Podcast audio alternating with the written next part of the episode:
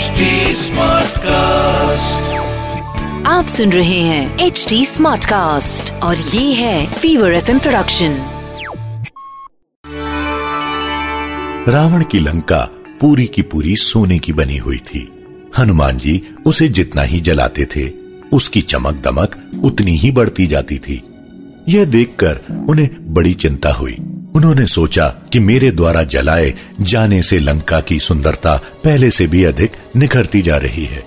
इसे किसी प्रकार काली और कुरूप बनाना चाहिए। उन्हें याद पड़ा कि रावण ने अपने यहाँ अन्य बहुत से देवताओं के साथ शनि देवता को भी बंदी, कैदी बना रखा है। उन्होंने तुरंत रावण के बंदी गृह में पहुंचकर शनि देवता के बंधन खोल दिए।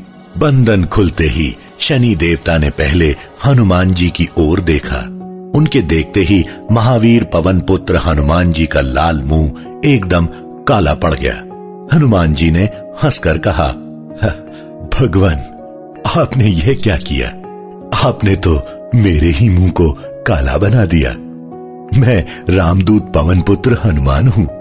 आप शीघ्र लंका की ओर पूरी तरह से निहारने की कृपा करें।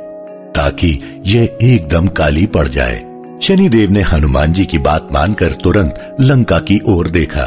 उनकी दृष्टि पड़ते ही रावण की वह सोने की चमकती हुई लंका पूरी एकदम काली और कुरूप हो गई। अपनी प्यारी लंका की ये दशा देखकर रावण ज़ोर ज़ोर से विलाप करने लगा। लंका नगरी को पूरी तरह से जलाकर हनुमान जी अपनी पूंछ बुझाने और थकान मिटाने के लिए समुद्र में कूद पड़े।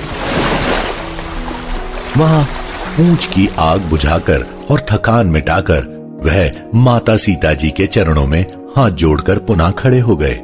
उन्होंने कहा, माता, अब मैं आपका समाचार प्रभु श्री रामचंद्र जी को देने के लिए उनके पास वापस जाना चाहता हूँ।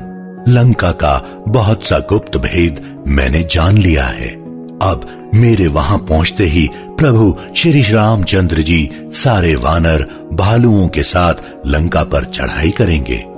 वह सारे राक्षसों सहित रावण का वध करके आपको यहाँ से ले जाएँगे। हे जननी, मैं स्वयं आपको इन राक्षसों के चंगुल से छुड़ाकर ले जाने में समर्थ हूँ, लेकिन इसमें भगवान श्री राम जी की मर्यादा की हानि होगी। लोग सोचने और कहने लगेंगे कि भगवान राम ने स्वयं अपने हाथों सीता जी का उद्धार नहीं किया। माता, अब आप शोक ना करें। अति शीघ्र ही आपको लक्ष्मण जी सहित परम प्रभु श्री राम जी के दर्शन प्राप्त होंगे। हाँ आपसे मेरा एक निवेदन है कि जैसे प्रभु श्री रामचंद्र जी ने मुझे पहचानने के रूप में आपको देने के लिए आपकी मुद्रिका प्रदान की थी उसी प्रकार आप भी मुझे पहचानने के लिए कोई वस्तु देने की कृपा करें। हनुमान जी की बातें सुनकर माता सीता जी ने चूड़ामणि नामक अपना आभूषण प्रदान करते हुए कहा, पुत्र हनुमान, यह चूड़ामणि प्रभु के चरणों में रखकर उनसे कहना कि यदि अब उनके यहाँ आगमन में एक मास से अधिक विलंब हुआ तो मैं स्वयं को जीवित न रख सकूँगी। यह कहकर माता सीता जी भगवान श्री रामचंद्र की याद में करुणा विलाप करने लगी। हनुमान जी ने बहुत प्रकार से उन्हें समझाया। तदांतर उनसे विदा लेकर हनुमान जी अत्यंत शीघ्रता से भगवान श्री रामचंद्र जी के पास पहुँचने के लिए आकाश की ओर उछल पड़े।